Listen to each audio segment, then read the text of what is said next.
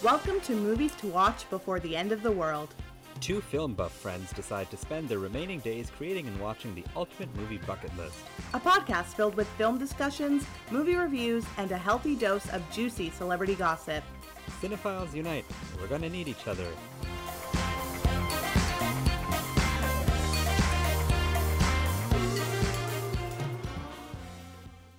The power of Christ compels you. Oh, that's a stretch. Is it a stretch? that's a I bit of a stretch. Okay, my original plan. I had to think about it. my original plan was to get a ruffle chip and to get some Skittles and to drink a Coke Zero because that's more on brand for me than root beer. But Fair. then I was like, that's only for your entertainment. I don't know if our viewers will really. No, I don't think Yeah. so. I think the viewers are gonna be like, "Wait, w- what did you watch?" I was gonna eat it, Uh, and you would hear the Our viewers, our listeners, yeah, Well, our whoever you are. whoever you are, wherever you are. But yeah, we're gonna have to explain why you picked that as your opening. The power of Christ compels you. Yeah. Uh, well, we will Not right when now, we get to that. eventually, Yeah, but we have time. There's a thing we put in the outline of these. It's called small talk. we yeah, have to I do know, that Mita. first. I know. Hi, How are you? I am living and breathing Good. as per Okay. usual. Good. Because Yeah. it's a big small talk, because we have two big things to discuss. Huge. First of all, Mita, you had some homework. I did. I had asked Mita to watch Rian Johnson's Brick, Yes. which was his first feature film. You ready? I am. Okay. ready. I really liked Brick. Yeah, I thought I knew you would. I started to watch it because I was just like, oh, I should remember, and I was just like, oh, she's gonna really like this. this is like okay. I you can tell it's like one of his first films mm-hmm. because there are some things there. I was like, this could have been executed a little bit better. Yeah, But no, just on that level of creativity and what's presented in front of you is just so Yeah. fun and exciting, but it's still a dark and moody movie. Like it's not a fun teen drama, I wouldn't say that, which is kind that's what I was buying from you. Yeah. From oh, last- yeah. oh, You but I told told me- you it you was told a. me it was a teen drama and I got really excited. I told you it was a film noir mystery set But in I- high school. I ignored that part and focused on the teen drama. So ultimately, you just ignored what I said, Pretty reinterpreted it. But yes, it's definitely darker and Yeah. moodier, and like I really love that juxtaposition of them being in high school, and Mhm. and it reminded me a lot of like Buffy in a way too, of like they're in high school and they have to deal with their high school problems, but they also live on top of a hellmouth, and there's literal demons facing them every single day. But then it also reminded me of like Romeo plus Juliet, where it's this like oh, teen Oh, God, setting teen love story, but it's it's spoken in like the original Shakespearean language. I have never understood that version of Romeo and Juliet. You don't Like, love I, Romeo plus I- Juliet? I don't love Romeo plus Juliet. How dare you do that to Baz? I know. I don't like that. Rude. My favorite scene in Brick. So for people who don't know, Brick Yeah. is Brian Johnson's first movie, and it is literally a film noir murder mystery set in a suburban high school in LA. Mhm. And that's kind of the best description of it. I, I suggested Mita watch it because she didn't love Looper as much as I think either of us thought she would. hmm And I suggested she watch this because it's earlier Rian Johnson work, and Mita loves Knives Out. My favorite scene in Brick, and I all I saw this years ago for the first time, and I always remember it, is he's talking to the drug lord, Yeah. and he's at their house, and The his mom drops off, yeah, drops off like snacks for them, and I'm just like, that is so smart. It's such a such a small thing and so clever. The mom's asking like, "Oh, do you want milk? Oh, but wait, you're gonna have milk with your cereal. Do you want apple juice?" Yeah, Like, it's such a it's such a good scene because here this like giant it's, it, refocuses it you. refocuses it and you Yeah. kind of just like realize what's going on and it's but it doesn't take you out of it either and it doesn't make what's happening seem juvenile. It's a very it's a very well balanced film. there are parts of it where I'm like, "This is ridiculous," but the, I the I love dialogue the dialogue style I'm just like no one talks like this. Yeah. but I think my thing is a the, the yeah exactly and the murder mystery is super compelling. it is, It's a really interesting story. and that girl's from Lost. Oh, is she? Emilie de Ravin. She's Claire. Is she Mm-hmm. I Claire? never, Yeah. I never watched Lost. Oh, that No, might I'm be not- your next binge. I'm not. I'm not binging. Actually, no. You sorry. would get so frustrated with Lost, so that's Yeah, kind of why I I, want you to watch it. and I he- I've heard a lot of negative things about how like Lost started and where it essentially like declined. yeah, So I'm not. I have a lost theory, but like I don't I don't think you're interested in knowing it. I'm. so, I don't. I'm sorry. Yeah. we could. You could. You could text it to me randomly one day as you do things. Well, you're not so gonna watch it, so you're not gonna care not. for it. That's true. Okay. I guess if if anyone wants to know what my lost theory is, just like reach out to us on the socials. 'cause- Yeah. Exactly. Yeah. I'll tell you. But I'm glad you liked it. I'm glad I you watched like it. I'm glad you. So do you think I should have suggested? You should have picked Brick. Of... Oh, okay. but no, I understand why you picked Looper because if you're thinking about those two, Looper obviously had more more appeal to it in terms of the film lexicon. Like the, it's a bigger Yeah. budget, it's more approachable, but um, I liked Brick better. I think in terms of like filmmaking, Brick was made for four hundred and fifty thousand dollars. You can't. You can't buy a house for that much. No, you But really can't. yeah, but Rian Johnson made a movie on it with Yeah. a pretty bankable star. Bankable now, I guess. At this point, at the time, he wasn't what he was, but it's it's really impressive for what he did, and it's I, I think a prime example of like content is king. If you Hmm. have good content, you can really make a good movie. Yeah, agreed. Good job, Rian, on that one. Speaking of content, and I don't know if that's a good segue, but yeah, it works. on May twenty seventh, Sure. is it? May Yeah. 27th, the Friends reunion came out. And Mita and I decided that we would both watch it so that we could talk about it Yeah. on this um, small talk portion of our Uh-huh. episode. So, what did you think? I okay, so when I watched the trailer, so okay, wait, let me just start from the beginning, which is so Friends aired from 1994 to 2003. It did. Is that right? Okay, so from the time I was three till I was 13. I sometimes forget how young you are. the time I was three till I was 13, but I was a, an avid Friend watcher. Like maybe the not the early seasons, but at the end I was, and like. Yeah. I have vivid memories of like Thursday night and making sure I was watching Friends, Mhm. especially that finale. And I remember Friends ended like the the spring before I started high school, and so like when we when I went into grade nine, I made some new friends. Oh, Funny because we were talking about how we were sad that Friends was over, even though we were Oh, like okay. 14 and didn't know Yeah. anything. But no, Friends has had a big impact in my life in that it was the show that I consistently watched on my breaks from when I worked at the Gap. Yeah, that was all we had in our back room. We had random Friends DVDs, Yeah. and it's half an hour, and so you could. Wa- I'm pretty sure I watch, yeah. watched the entire series in that back room. Yeah. um, but no, I've always loved it and liked it. But I was never like one of those people that was like a diehard Friends person. Like I wouldn't buy a cup that says Central Perk on it. Oh, yeah. Okay. You know, I've always just enjoyed it for what it is. But in the last few years, like thinking back on it, I've kind of thought like if this came out today, I don't think I would find it as funny and I wouldn't be like as invested in it as people were back then. And so going into the reunion, I kind of was just like, uh, like, do I need this? Do I really need to see them coming together for the first time since 2004 or whatever? But then watching it, I got so sentimental. you didn't. I, I don't think you did. No, did I'm, you? I'm waiting for. I just want you to tell your story, and then I'll tell my story. Okay. I got very sentimental. Watching the trailers for it, I kind of was like, oh, this seems really all like crafted and Mhm. disingenuous. Disingenuous? Yeah, disingenuous. Yeah, disingenuous. It didn't, it felt like it was scripted. It felt Yeah. fake to me. Just the way they were talking and like um, all the previews for it ta- talking about how Jennifer Aniston and um, David Schwimmer had crushes on each other. I was just like, okay, whatever. But then actually watching it and seeing them talk about those moments and like what the experience was like for them and how, you know, they actually were all friends with one another because nobody else knew what their experiences were like. And talking about the moments and then showing the actual moments from the TV show. There were some moments where I I got shivers. I was like, "Oh, like uh-huh. that's so nice." And like when they show Ross and Rachel's first kiss, like it was really moving and I I got all, all the warm fuzzies from it and I loved the fashion show. But my biggest question from it was like why James Corden? Yeah, that's a Like- question a lot of people had. I think. but yeah, but I, I did like it, and I, I, I don't know if it was necessary. Like, I didn't think we needed this. Like, this is what's gonna bring society back together. It's gonna mm-hmm. end all the the bad things in the world. But it was nice to have. Hmm. Yeah. When Friends ended in 2003, that was the year I graduated from high school. Oh my gosh.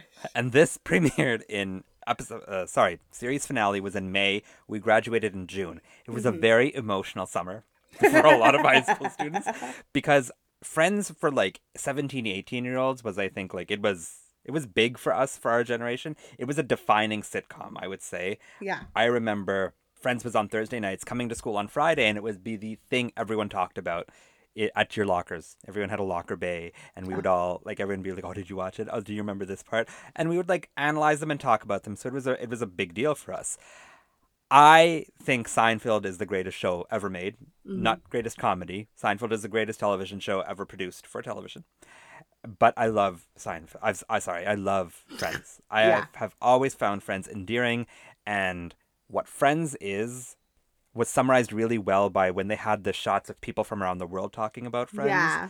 Friends is really universal. And Friends is one of those things that, like, when I am at home, I'm cleaning and I'm cooking, or if I'm just sad and I just want to feel nice, I put on Friends. I don't even put on Seinfeld as much as I put on Friends.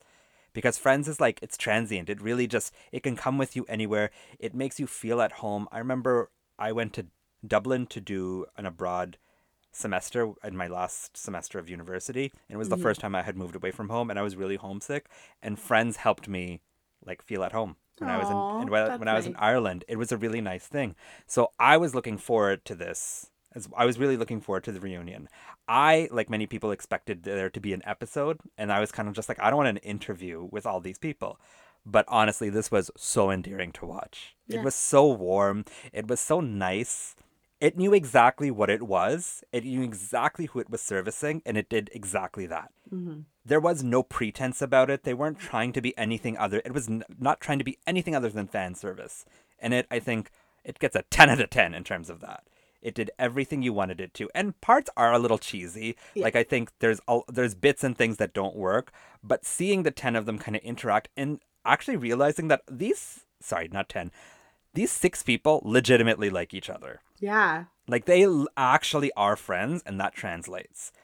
One thing, though, that the Friends reunion really brought out, and Mita knows where I'm going with this, are the frickin' millennials who think that just because Friends came out at a time where things were different in 2003, that we should cancel it because of a lack of diversity and because of this and because of that and the storylines. It's such crap. It's and part I of our history. it's it is literally a part of our history. It's Yeah. part it, it is a like that's where we were. And can I tell you, Friends really is I, I think Friends is maybe the exception to the rule because as a brown Muslim person, man, you're a South Asian Hindu woman, I still relate to Friends.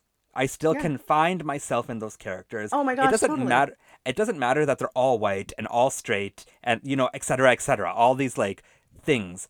There there's no force in it. And can I say, you don't have to agree with this, Mita. Most of my friends, all of them South Asian. So there's it it seemed natural that all of these people were together and they were friends with each other and you never got the sense that they were racist or that they were homophobic or things like that. It just seemed like these were six people who did interact and did lead lives like this. Yeah, and, And I'm was, not- there was never any scenes where they were like, "We're not going to hang out with that person because Yeah. they're black." Like Ross dated Julie. They did, you know, like there wasn't. He dated what's her face in, in last season. Aisha Tyler, Aisha yeah. Tyler, Gabrielle Union was on there. There was no like re. Obviously, was- yes, it was not a true representation of what the world Fine. looks like. But in 1994 till or 2004, that is what television looked like, and like we can't keep getting mad about that. We can learn from it and grow from it and do new and different things, but you can't get mad at the show for doing what was the status quo at the time. And can I just tell you, Mita, Yeah. as a South Asian person, I don't want white people telling my story. Hmm. The issue was not with friends and the creators. They were telling their story that was pertinent to them and it connected with people. But if I want, and I'm fortunate now that I live at a time where, as a as a South Asian or as a Muslim person, my story is being told, and I like that it's being told by Muslims. And if you talk about like Rami or you talk about South Asians with Mindy Kaling, like there are people representing us out there, and it's nice to hear those stories. Yes, but it's exactly. nice to hear these stories too. Oh, friends. I want to go back to your point of that you thought that this might just be like an actual episode. Yeah. And they answer that in the show. They, Very well, say- actually. yeah, they say that the creators have always said that um, they thought that the way that they had ended the show, everybody got a nice bow, everybody had a, a happy ending, and you had a clear picture of what their ending was and what their lives were. And so, why would they open that box and destroy all that that happiness and the all the work that they had put up up to that point? Why would they destroy that just to give you one more episode? Ask Sex in the that. City how well that worked. Seriously though, Yeah. ask Sex in the City how well that worked. Mm-hmm. It didn't. I, I don't need to because I know. it was terrible. It was a terrible, Terrible. idea. And honestly, it didn't occur to me until they brought that up in the in the the reunion when the creators were like, "This is," and I was just like, "Oh my god, that makes complete sense." Yeah. Like, why I've would you ruin what you did? Though.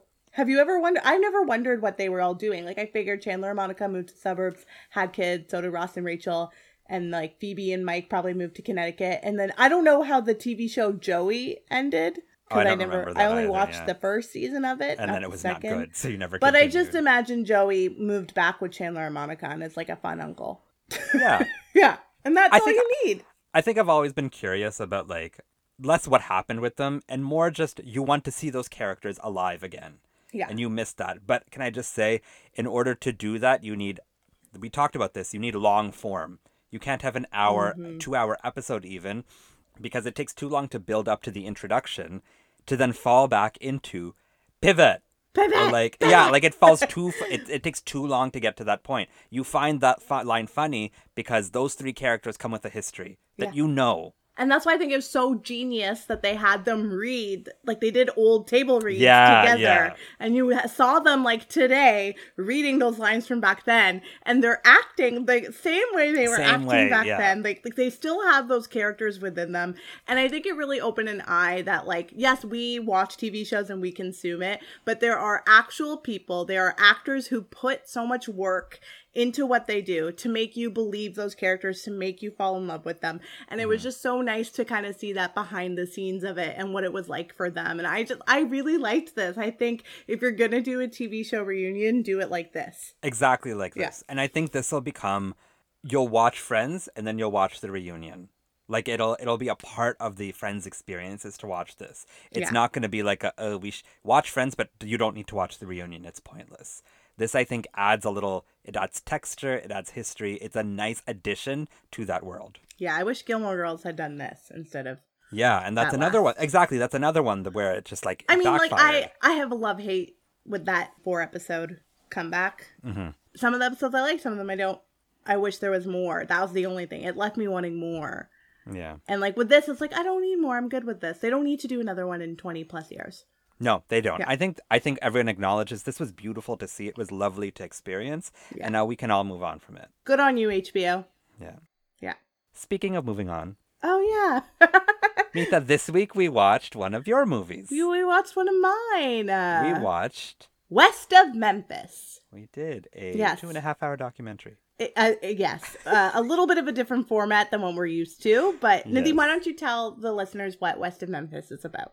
I will. So IMDb describes West of Memphis as an examination of a failure of justice in the case against the West Memphis Three. Which Yeah, this whole thing is going to require a lot of like backstory. But before we, I think, do you want do you want to maybe explain what the documentary is about before you talk? You do it. You talk about maybe the Okay. documentary history and then your history with it. Yes. Um. So, oh, how do I want to do this? The West Memphis Three were a group of three teenagers in uh, West Memphis, and I'm forgetting the state. It's not Tennessee. Arkansas? Virginia, Arkansas. Is it Arkansas? Arkansas. I think you're right. Arkansas. Wow, you can tell we watched this. They were convicted of killing these three boys.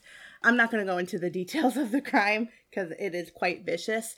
Um, but the real reason why they were convicted was one of the boys, who we now know is mentally disabled, he was coerced into a confession and said him and his two other friends had done this murder. And then on top of that, one of the boys in particular was really into Satanism and witchcraft and kind of was drawn to those elements. And the power of Christ compels you. that's where the power of Christ compels you come from. It took you a while, but it didn't take me. but he was interested in those things and so they kind of used that as the driving force as though they were sacrificing these three young boys that they killed and over the years they discovered that there was a real lack of evidence in this case and there was not yep Well, they were convicted. so yes they were convicted and put on death row Yeah. and over the years, they discovered there was a real lack of evidence in these cases. And there was documentary done, I think HBO, I think actually, in the 90s or early 2000s Mm-hmm. The called 90s, yeah. Paradise Lost. And it was a three part series. And this documentary was made and funded by Peter Jackson, who's the director of Lord of the Rings, and his wife, Fran. And this sort of really tells you the story from front to beginning. So you have the three documentaries of Paradise Lost that you could watch, and it'll take you some time, or you could watch this, um, which kind of just sums up the entire case. You get it from beginning to end. But the reason why I chose this is when I was choosing my list of movies to watch, I think you know I have a very keen interest in true crime. I'm trying to w- think of ways to say it other than like I love true crime because like I know how terrible that sounds. I just find it really interesting and really compelling and I think there are a lot of important stories to be told from it and to kind of to open your eyes to something that you maybe have never heard about before. And so I was thinking of like okay, what true crime movies should I get anything to watch? Like what documentary is really good? And one of the things that we first bonded over when we were working together was like our admiration for Serial and how much we loved Serial. Mm-hmm. And so I have you read Rabia Chaudhry's book? I haven't no. No. Okay, so Rabia Chaudhry, who is there's so many things that you guys So have to learn things, about. Yeah. Rabia Chaudhry, who is a family friend of Adnan Syed, who is the subject of the first season of Serial, she's written a book called Adnan Story. And in the book, she explains that one night she was at home and she turned on the TV and this documentary, West of Memphis, was on. And she she knew about the West Memphis Three, she knew about this case, but she learned so much about it. And this movie really shows you the power that comes with media attention when it comes to cases like this and how much things can be changed when you are publicizing you know wrongful convictions and publicizing the things that should be changing. And she watched this and she was really moved by it. And after she watched it she was like okay i am going to look up journalists in baltimore. I'm going to email people and i'm going to get adnan's story out there. And maybe that will help him get out of prison and that was really her driving force and inspiration to email sarah koenig who replied and then we had serial and now we have our podcast because serial put podcasts on the map Serial literally podcasts were a thing before Serial, but Serial made them a popular form of entertainment and Yeah. communication and news consumption and like Serial changed the game. exactly and so i felt like that was kind of full circle for us so that is why i chose west of memphis Very nice. yes would you like to tell me how you feel about west of memphis So West of Memphis was really interesting, and I true crime is it's it's exactly like you're saying. It's so hard to talk about it sometimes because mm-hmm. you don't want to be like, oh my god, I love it, because there were real people at the end of true crime stories, and real people often they they died or they were wrongfully convicted. There's people suffering or who have suffered, and so to watch it as entertainment or appreciate it as entertainment is gross. yes That said, that it is what it is. yeah it is it's i don't like the word entertaining it's yeah, compelling it's the, it's compelling Yeah. and it's interesting and it's educational and I think it it does a lot of things that good fiction should do and it gets an emotional rise out of you. So it's it's compelling to watch and at, I'm Mita's not going to say it but I am going to say at the end of the day and maybe entertaining is the wrong word but it does it does fuel a desire to wanting to watch more.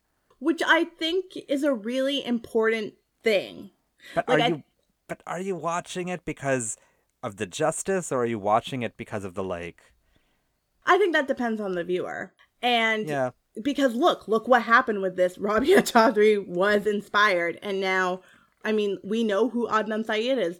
Can you say that you knew him 10, 12 years ago? Oh no! And without No. Serial, you would have had no. This would have completely died. Like no Yeah. one would know this story Exactly. unless you were a part of the that imminent circle of people who were involved. And like, there's no reason that people should know Adnan's story, or in this case, you know, the the accused and the murdered. Like in this case. hmm So when I was watching this, I was interested, and it is a very interesting story. Documentaries are hard to review, I find, Yeah. because there is a there's content versus the film itself. And you do have to be able to talk about them separately but also together. So I'm going to try to have a discussion about the film as a film, but then the mm-hmm. content as content. Yeah. Because for me, I find the film a bit flawed, Okay. but the content really interesting. Okay, let's talk about the film first then. Okay. Okay. It's way too long for what it is. yeah, agreed. It's, it's like two and a half hours, and like it's there's a point in there where I'm watching it and I'm just kind of like, where are we going? Like there, I find that like her directing style is it takes the content and it just we're like all over the place at one point, and slowly it starts to funnel down to where it's trying to get to. But in the beginning, there's like a good there's like a good forty minutes I'd say where I'm just kind of like, what am I experiencing? And I started to doze off at one point, and I didn't. I kept going, and then eventually it was it's very compelling, especially when you start to find out like the the backstory of one of the boys' stepfathers and like where you're going with with all of that. But mm-hmm. at first, I find it it really long, like too long for a documentary. yeah. Documentaries in general, I don't think I've ever loved a documentary, and that might just be my own personal. Like I watch film not for the entertainment, but for to be told a story. Like that's what I really find compelling in filmmaking. And while documentaries are fascinating films, and I've seen some great documentaries, I have never rewatched a documentary, nor will I wa- rewatch any of the documentaries I've seen. And I don't know what that means. Say it again. I, ha- I have never rewatched a documentary, Yeah. and. I will never rewatch a documentary. Oh, okay. Like I have no desire. Like I've seen this. It's it was it was what it was, and I learned what I learned. But even documentaries I've loved, like Bowling for Columbine, for instance, which I which I Uh-huh. found really fascinating, I will not watch it again because I I learned what I had to learn. It's like rereading a textbook almost. That's really interesting because documentaries is something that I will watch Oh, again, and I will put it on in the background, and because I like learning about those things, and I think the first time I watch it, maybe I didn't hear something correctly, or Mhm. maybe you know I, I wasn't like as tuned in, or since since the documentaries come out, I've been invested in the case, and I've like learned things from that were not shown in the documentary, and I kind of want to go back and see what was happening there. I think I agree with you in that this is long, and I think there's a lot. They they spend a lot of time with Damien Echols and his wife, whose name I'm Yes. forgetting right now. And I don't necessarily like as much as it's really um, important to the story to see that Damien is a really kind-hearted, sweet person. He's not this Satanist that he was made out to to be. I don't know if you need all of that. You need to spend as much time with them. Like you can kind of capture that in small bits, not you know this whole hour long presentation of how he fell in love with it. Lorri, that's her name, right? yeah. yeah, so. how Damien and Lorri fell in love and and and why they're together because I can understand why they do it. I think people might be worried that she's like one of those women that falls in love with prisoners, but like in just that one first scene with them, you can tell no, she's legit and so is he. Yeah. Like they they are two legitimate people who fell in love and are in terrible circumstance, but um I think they spent way too long there. But I also think like this came out in a time when like episodic true crime documentaries were not really a thing. Yeah. And I think if that was what was, if they were given that opportunity, I feel like that would have been so much more better. Like they could have focused, like, okay, episode one will be, you know, the crime itself. Episode 2 will Mm-hmm. be the trial. Episode three will be all three boys' experiences in prison. Episode four will be like the alternative Well, theory. Like Undisclosed, for instance, or The Staircase, or like all these true crime Yes. docu docu series that we've watched and experienced. Mhm. What's undisclosed? Oh, the the podcast. The. Adnan Syed. No, Undisclosed is the Adnan Syed. Oh, Undisclosed is the podcast. The I the think it's HBO. called, it's called the. It's I think it's called Adnan Syed It's something of Adnan Syed. though. or the yeah Adnan story. That's the book. Any, anyway, whatever it Any- is, yeah. whatever it is, there was the HBO series about it. I Mhm. think the one thing I also was, I don't know if turned off is the wrong, tr- it's, it's not actually how I feel, but one thing that maybe I didn't love about this is that it's very clear that the director has an intention. And granted, like Yeah. this movie ends a certain way, and so it's Mhm. hard to veer away from that. I think why Serial was so compelling and is so groundbreaking in how it was presented is Sarah Koenig walks the tightrope the entire time. She presents the facts. Yeah. And to this day, you don't know how she thinks. And you're left to figure it out yourself. Do you Yes, think he's innocent or do you think he's guilty? And it has led to some great conversation and like discussion about like, you know, people are suffering on the other end. And I don't want to say that we're trying to make entertainment out of their suffering, but the what was presented to us was a very compelling series of episodes that led us Mhm. to have a discussion about I think for South Asian people especially, people could really identify themselves in Adnan Syed. And the things that were presented uh, in, in the trial as him being like duplicitous because he was like a good Muslim kid, but he yeah. did things, and everyone was just like, but that's the South Asian I did adolescent. that. Everyone did that. And that was the like that was the wild thing that you can you could have those discussions about that and see how that was misinterpreted. But Sarah Koenig does such a fantastic job of just showing you everything and having one episode where you're like, oh, she definitely thinks he's innocent, and then the next episode where you're like, oh, she definitely thinks he did it, and still not knowing because she's just trying to present everything to you. Mm-hmm. This, I think, was so f- it was so single-mindedly focused at proving their innocence, which was in you know Their intention. their intention, which at the day, to be quite honest, isn't proven either. Do you know what I mean? I, I know what you, mean, but I also know I mean, how you I have an feel. op- yeah, you have an Yeah. opinion, and I have an opinion too. Yeah. And I think I'm sure we have the same opinion, but at the end of the day, it's not proven. this is yes but i i think because at the so spoiler alert at the end of the documentary you you find out that we're presented with an alternative theory of what could have happened that day and a lot of evidence that kind of leads us to believe that that's probably what the truth was and that these boys really had nothing to do with it at all Yeah. but that you're shown that they're given this Alford plea, and an Alford plea essentially says that the person or persons convicted of the crime are pleading that the state has enough evidence to prove that they did do this, but they are pleading not guilty to do it, No, they're pleading pleading guilty, guilty to the crime, that they didn't actually do so it. do it. And it's a it's a weird thing Loophole. to do. Yeah, um, Michael Peterson also did it for The staircase. The staircase. Spoiler alert. Sorry. Soon to be uh, starring Colin Firth Oh my gosh, I can't even. and I Toni Collette. That's great casting. we- We'll get. We'll talk about that no, later. no, no. Kathleen Peterson's dead. What is Toni Collette going to do with that oh, character? I, I I can see what they're gonna do, and it's gonna be great. Okay. Um, but yes, so these boys did an Alford plea, and so now the option to actually have it solved, to have that that proof presented, and to actually have justice, uh, depending on your definition of the word, is eliminated. And I think that's also a really important part of the movie as well, because you can have you know, all these celebrities like Eddie Vedder, Johnny Depp, Peter Jackson, so many people on your side rooting for you, saying like these boys are innocent, they're they're innocent, like let them out of prison. And at the end of the day, they're still in the eyes of the law guilty of this crime. Mm-hmm. And like yes, they get to walk around free. They're out of prison. They're no longer on death row, but they still have this chain to them. And I think that that's a really important thing for people to see and compelling and when we talk when people talk about the american justice system and if it is actually if if it's proper and right and, and what it should be Yeah. i think this is something that's really compelling to watch to kind of see what that looks like and the thing that has always really interested me about this is like when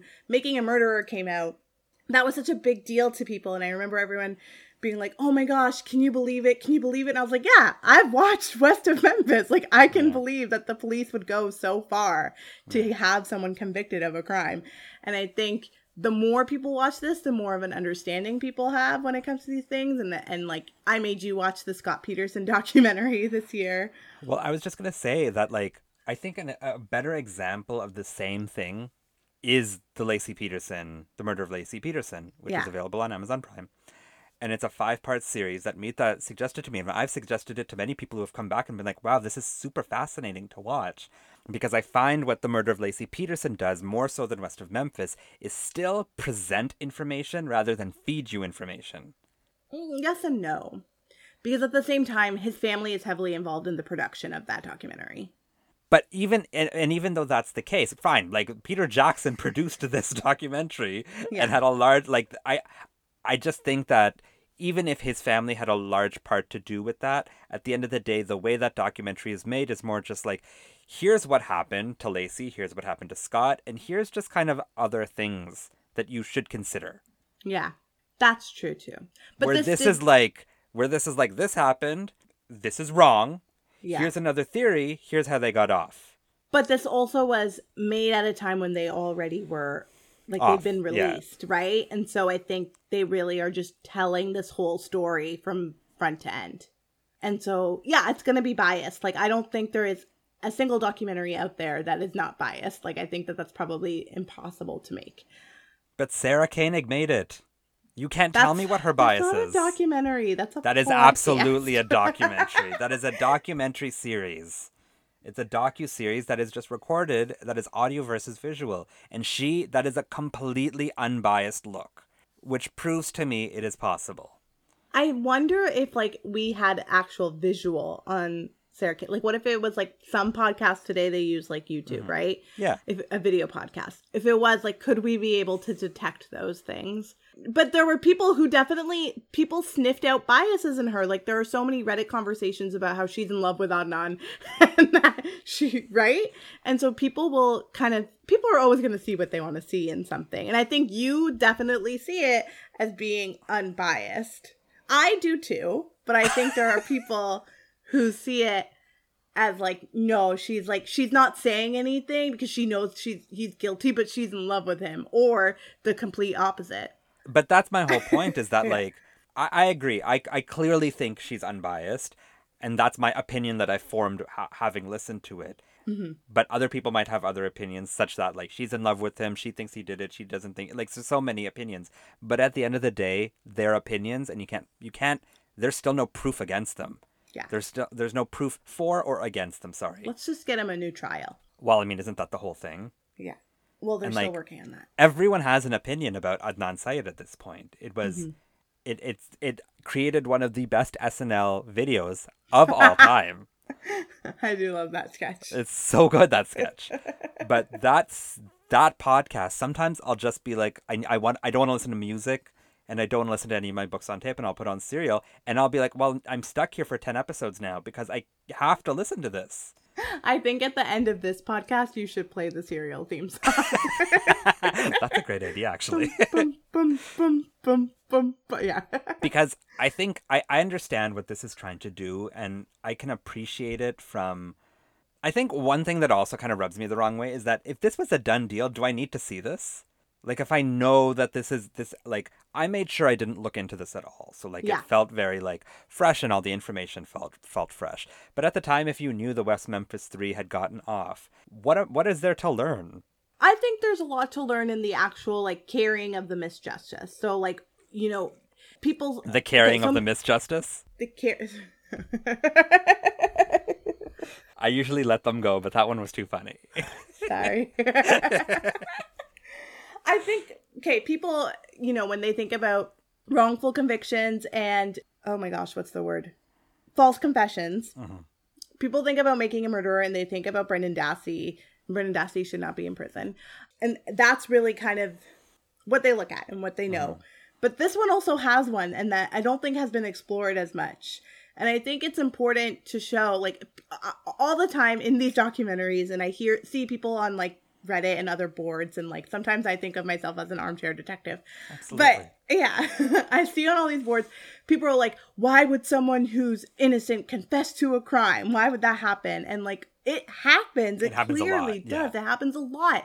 And the police manipulate situations all the time. Yeah. And like I think those elements of this story, I think in this documentary it's not focused on as much. I think Yeah. the focus here is really on sort of the celebrity power that came with the West Memphis 3 and how that really um, was the juggernaut in terms of getting them released and, and what that push was like. But they don't focus on the fact that there was somebody who was mentally disabled, not has an IQ of like, uh, do they say how high is IQ They don't say, but they say he's essentially mentally retarded. and he has a low low IQ. He can like he confessed to a crime because you told him what it was. You fed him into it. Said in the intro. And I think those things are so important.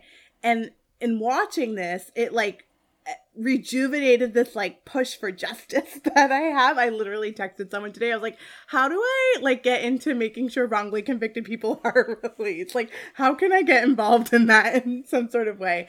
And I started to watch, which is also on Amazon, Death Row Stories. Have you ever mm-hmm. watched it? No, I haven't. Okay, so it's a docu series, but it's episodic. So mm-hmm. each episode is a different case. That's produced by Robert Redford. Mm-hmm. Love Robert. Hubble.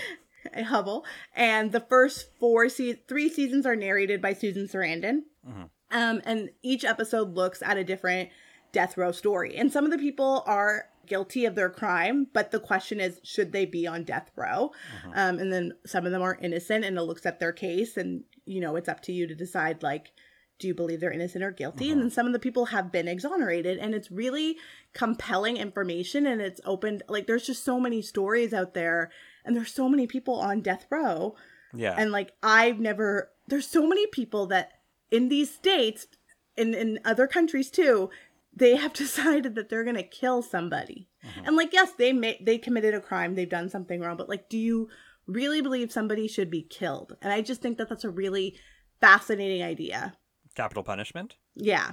I just find it really interesting and and like I try to I'm trying to understand the other side of it and I have a hard time understanding the other side of it because I don't believe in eye for an eye. I believe in what like that makes the world go blind. Like Gandhi. and I also think like what are you saying like yes they've killed someone but then you're essentially doing the same thing. How does that make you any better than somebody else? Mm-hmm. And so I just I want to try to understand it more and then at the same time like there's so much like ton of stuff that police and lawyers they get involved and they're they're not they're trying to prove that they're right and not looking for the truth and I think um, more people should be interested in those things. it's so interesting that you you feel very impassioned and very pa- like passionate about it and i think that's interesting that this movie t- did that because the word i would use to describe this is probably unfocused. I find it a very unfocused as a piece because other you have recommended a lot of true crime to me and so and i have liked them in varying degrees but this i find not bad at all but we're very unfocused because i find that like the style of it is very much like are we here? Are we here? What are we talking about? You think this is about the celebrity pull that it took to get this case to get these guys exonerated. That didn't even cross my mind. Really? and now, yeah like that didn't even th- it just occurred to me that those are just they were people involved in this. I think to me when i look at this this is about the miss the miscarriage of justice. But I said it wrong earlier. yeah. I but I don't think this is I think that's what this is meant to be about, but it didn't ignite. So there's a Bollywood movie we're going to watch later in the series that is about what I would call a miss what I've never felt so impassioned about uh, until I watched this film and, and realized what this what, what this history was. It really angered me with to see what had happened because it made me experience what had gone wrong in this case. That's a movie that is super biased, super, super, super biased. Yeah. But and the whole point is to make me feel that miscarriage of justice. I didn't feel that here, and part of the reason I might have not felt it here is because in this situation it was resolved. And you kind of know the ending when you're Yeah. watching it. Yeah. I, I, just ha- find like with even with Scott Peterson, I feel bad for Scott because I feel like he was he was Nick Dunned. Like he got he got mm. His wife is still dead. no, but at the oh fine. yeah. But what Nick I mean is that like Laci had something to do with it. no, that's not what I mean. I didn't say he got gone girled. fair. Okay, fair. I, he got Nick Dunn in a way that like he was a punchable face and he had an affair and he did a lot of s- shitty things and he's paying for bad decisions in a like an extreme way. Yeah. And I think what really bothered me about the Laci Peterson, the murder of Laci Peterson, was uh, Nancy Grace and how much how much she played a part in what happened and that whole tabloid journalism kind of mentality that got me angry and even with the staircase it was the fact that like they used the, that he was Bisexual. bisexual or a homosexual whatever like that became such a big part of it like Yeah. there were things about those cases that made me angry that are egregious. that yeah. are egregious and this was just like i get that like i think that the, the underlying thing they could have actually taken advantage of was like white poverty these this Yeah. was about like what impoverished white people and there was no real talk about the thing that really could have been a discussion point here and so i just felt the entire thing was about this thing that happened but I wasn't really trying to say anything about it and the one thing i want to say about the celebrities Mm-hmm. it made me realize and made me think so all these people peter jackson is from new zealand and like eddie vedder and what's her name from the dixie chicks like there's a lot yeah there's a lot Yeah. of people why doesn't and this was a case that happened a while ago why doesn't adnan syed have that kind of support I think Adnan has gotten a lot of celebrities who are on Twitter and whatnot. Like I know you don't really follow social media, but there are a lot of people who when Serial came out and there were people who then followed Undisclosed afterwards who like would speak out. Like Jon Cryer from Two and a Half Men. Jon Cryer became the moderator Oh, yeah, on their he did, yeah. actual podcast. So I do think that there is celebrity attention there. Okay. And I think, yeah, I don't think it's to the same effect as like the West Memphis Three was where they had these like big concerts and support and like in order to raise funds. But, why is that the case? they did have the Adnan Syed. I think the world was a little different by the time that serial came out and Was it? what was being because they did have the undisclosed had the Adnan Syed fund. I don't know how much is in that money, but I'm assuming the fact that he's gotten so far in all of his legal proceedings proves that they've gotten money from it from not just the listeners of serial, but I think there are people who have cash to give. They would give it, and I do like remember at that time like watching shows like access hollywood and whatnot. Like that was that was like a subject on one of them. It was like celebs who love Serial. Like they were so different celebrities talking about it and being like i think adnan is innocent. I do see what you're saying though and i think there is an underrepresentation of people who look like you and i and who look like adnan in hollywood um, and they're not speaking up about this. Like i would like to see riz ahmed talk about adnan syed Riz Ahmed or Mindy Kaling or Hasan Minhaj. Like, there's Yeah. people who can.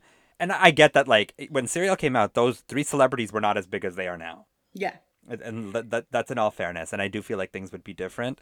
I do question, though, if Adnan is just not getting the, the celebrity endorsement of freaking Peter Jackson because he's South Asian and Muslim.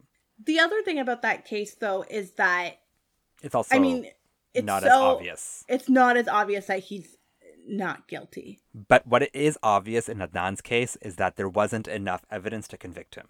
Oh, for sure. Yeah. Like no actual physical evidence. No whatsoever. physical evidence at all. You have a witness, an eyewitness, who is Who is so problematic. So problematic.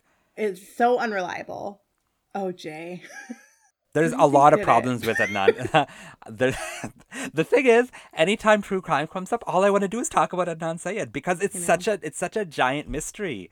I knew this This- would happen.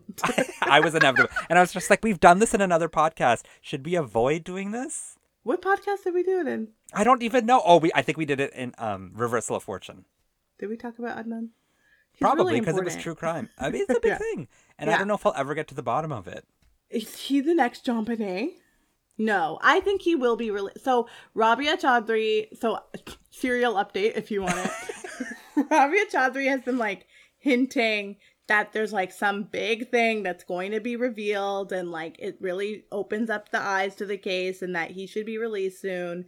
And then his birthday was recently and Yeah. she posted like it was He his 40th 40. birthday and she posted something along the lines of like you'll be out by your 41st and so a lot of people are reading into that being like she knows something. Like Uh-huh. something is coming out soon and and he will hopefully be released. Or at least at the very least give him a new trial. You know what? You think he's guilty? Prove it. Give it, yeah, just get him a new trial. I think that's the thing. Because to be quite honest, I am South Asian and Muslim, just like Adnan Syed. I don't think he killed Hae Min Lee. I do think he knows more than he's Mm-hmm. he letting knows on. something oh he knows yeah. something. He's hiding something. yeah but he's worried about mommy daddy Maybe. and that's fair Mita, I'm assuming you don't have sequel prequel ideas. Um, the documentary doesn't do the best job of like showing us what happens to Damien and Lorri after the fact. I mean, I could just look it up. really Yeah, wanted that's the thing. You could just look it up. You could just do a Goog and figure it out. Yeah, I kind of want to know more about how Peter Jackson got involved in this, and like I want to see more of his, like why he's so story. passionate about it. Because I found that I found that so interesting that Peter uh-huh. Jackson, of all the. Yeah. people in the world, is really. But I think he he's like a. So the term that I use is murderino because it's from the podcast My Favorite Murder. I think Peter Jackson is a murderino, and I would like to know his murderino or origin story because like every murderino has an origin story. What's your origin story? Because you're one too, I Serial. can tell. Serial. Oh, okay. Yeah, serial, definitely. Well, I also had a weird. I also always liked unsolved mysteries, but that as a kid, it scared the hell out of me. Yeah. But serial, I think, was the thing that really just brought me back in. And I've always loved a good murder mystery. Do you want to know my origin story or no? Okay. you do So have to make it quick because we are getting long here. Basically, I was a latchkey kid, and Mm-hmm. so Friday nights my parents were always at parties, and I was home alone. And Friday nights I would watch Forensic Files and America's Oh, Most. Wanted. oh, okay. And then every time they would say they escaped to Canada, I was freaked out they were in their backyard. That's why I had to turn the the lights on just to make sure there were no convicts in our backyard. Yeah. Yeah. I think that's fair. Yeah. Mita, give me a rating. Oh my! I totally forgot that That, That we do that. podcast. that we do this on here. I don't mean to jump the gun. It's just I don't think there's an end to this conversation. Like I It- think there's there's, a lot. so there's a lot to talk about. Yeah. So might as well just give me a rating. Um, so the first time I had seen this, I I would give it probably like a four the first time I watched it because I was really interested. I didn't know anything about the case. I didn't see Paradise Lost. I didn't know any of that thing. Since then, I've watched a lot of true crime mm-hmm. and a lot of documentaries, and I think Amy Berg does a good job. I think from this viewing, I kind of got the sense of like the juggernaut of the celebrity. I mm-hmm. think in past viewings, I've gotten sort of the, and that's why I like rewatching documentaries because I feel like I learn something new every time. In past documentaries, I saw, you know, the Miss Justice. Miscarriage of justice. Justice. Miss Justice. In past viewings, I saw the miscarriage of justice, or you know, I saw the satanic panic that was going on. I've seen different elements kind of put in, but this one was about how much celebrity can like really refocus a case and build up opportunities for people to get the proper justice that they deserve. Mm-hmm. And so I think she does a good job. It's not the greatest job. I really like what she did with the Adnan Syed documentary that's on HBO as well. So if you have Crave, check that out. It's like a five four part series. Yeah. Or if Three you have. HBO Max. Yes, if you have HBO Max. Give that a goog because it's a very interesting documentary. Um, she also has another one called Prophet of Prey, which I don't like the LDS church and like I find that stuff that subject matter really disturbing. But it's very interesting as well, and I think she is really good at making documentaries, and she's in the right posi- profession. Profession, That's what I, yeah, she's in the right profession. But I don't this viewing, like I saw a lot of what you were saying, and that it did seem unfocused and it's kind of all over the place. I think it does really bring out this passion in me, though, which I mm-hmm. I like this aspect of my personality. Like I feel like I I know I'm not involved in any kind of way, but I like. I feel good knowing that I'm trying to inform myself and educate myself, and I'm trying to look for these opportunities to learn more and to kind of help in some kind of a way. And so for that, I will give it three stars. Okay.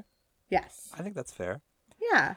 For me, it's always with a documentary, it's always content versus delivery. And Mm-hmm. in this, the content is interesting. I think true crime, for good, bad, whatever you want to call it, is interesting. I don't know what the fascination we have as people with it is. It, it is just what it is. But this had really interesting content, a lot uh, going on. I think what I really liked, and this is it's gross, but it is what it is, that you get to see who the who the prime suspect uh, is at this point, and you got kind of mm-hmm. get to you get to experience that because a lot of you know with the murder of Laci Peterson, for instance, there's a theory, but we don't actually. It's a very It's still open-ended. It's very open ended. This feels a little bit more closed ended. Delivery, the film itself needs a lot of work, I think. It needs a lot of editing, it needs a lot of focusing. I do wish that there had, especially with true crime, I want I want to feel. With a documentary, like film fine, I want to feel, but with a documentary you want a reaction. You want I will never forget, and I'm I know you've seen Dear Zachary. Oh my god. That, I have never oh. I have never felt that way I've never after burst into tears so instantly. I had to like stop it and like I had to I gasped for air. Like it was like I've never had such a visceral reaction and that's such an awful awful story. And that's not even a great documentary, but it's such a powerful moment and I, I remember just wanting to know and feeling awful about it and feeling that like feeling impassioned about the fact that like these things can happen in the world and i think that's what a documentary should do and this i felt very passive about the experience so i will give it three stars as well three and three. So six for West of Memphis. which i feel is like appropriate Yeah, I think Yeah. so too. I'm glad we've done a documentary. mm-hmm. Yeah. I thought I didn't know how we were going to do it. Yeah. because i'm you. not gonna i don't want to i would want to watch like icarus or something which is like there's I, have you seen icarus i think icarus is the one about The drug testing during the Oh. olympics Oh. It was- No, I'm not really interested. yeah uh, i gotta look it up yeah i think icarus I is the might make you watch Death Row Stories though. There's some really interesting ones. I'll pick out the episodes for you. yeah doping in sports that's what it is Ugh, I don't care. Yeah. but we can talk about that another time. Yeah. Mita, what are we about to play? Different characters, same world. Not bad. Very good. We're getting better, I think. Yeah. Okay, Mita, this is this is a tricky one Okay. because I don't know if you know the people in this movie or this Great. movie as a movie.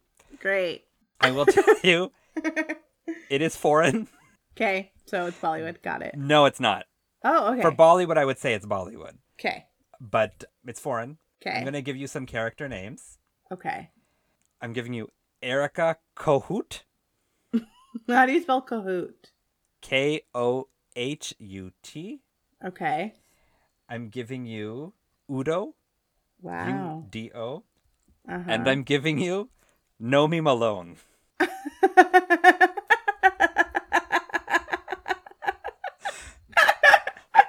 or how sometimes she likes to be called Nomi from Places. One of them is the director. oh, okay. I was like, what foreign film is Elizabeth Berkley in? now. okay, so it's Paul Verhoeven Okay. is the director because he directed Elizabeth Berkley as Nomi Malone in Showgirls. And I'm just buying some time and I'm looking in my head through the IMDb of what Paul Verhoeven is because I don't know any other movies except for like RoboCop. This is the Spanish version of RoboCop. um, there's a movie. I know there's one I remember from the documentary. You don't know me, Turkish Delight.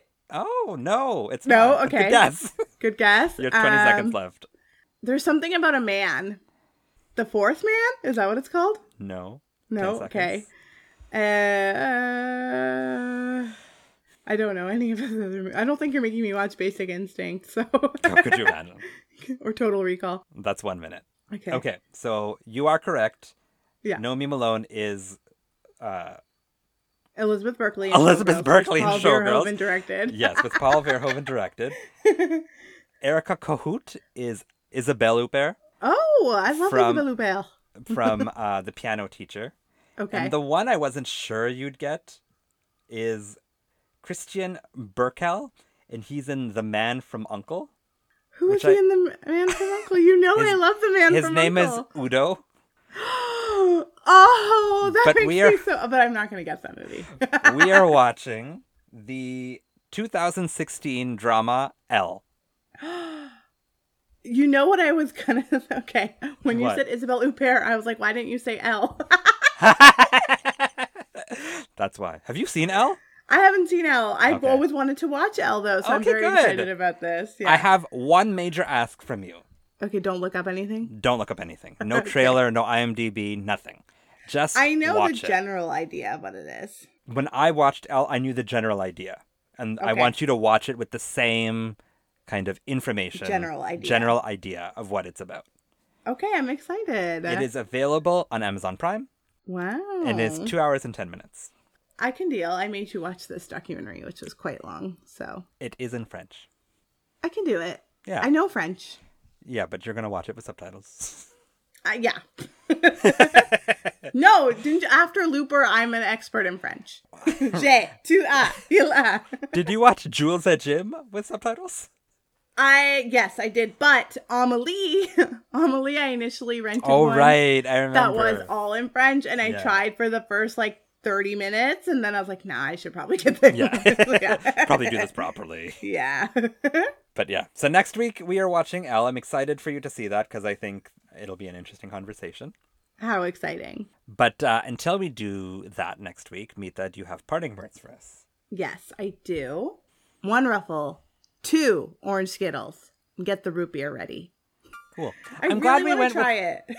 with. Should. I hate root Yeah. beer though. That's why I was gonna do it with Coke Zero. It might not taste the same though. I think you have to be authentic.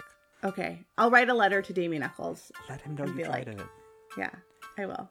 Thank you so much for listening, friends. Please like, subscribe, share, and Rate and review. and we will see you next week for Elle. Pour elle. Have a lovely week. Bye bye. Bye. Thanks for listening to Movies to Watch Before the End of the World, sponsored by no one. You can follow us on Instagram at Movies to Watch Pod, on Twitter at Movies the number two Watch Pod, on the TikTok at Movies to Watch Pod, or send us an email at movies to watch pod at gmail.com. As always, keep your pants on and don't forget to smell the Kevin Bacon.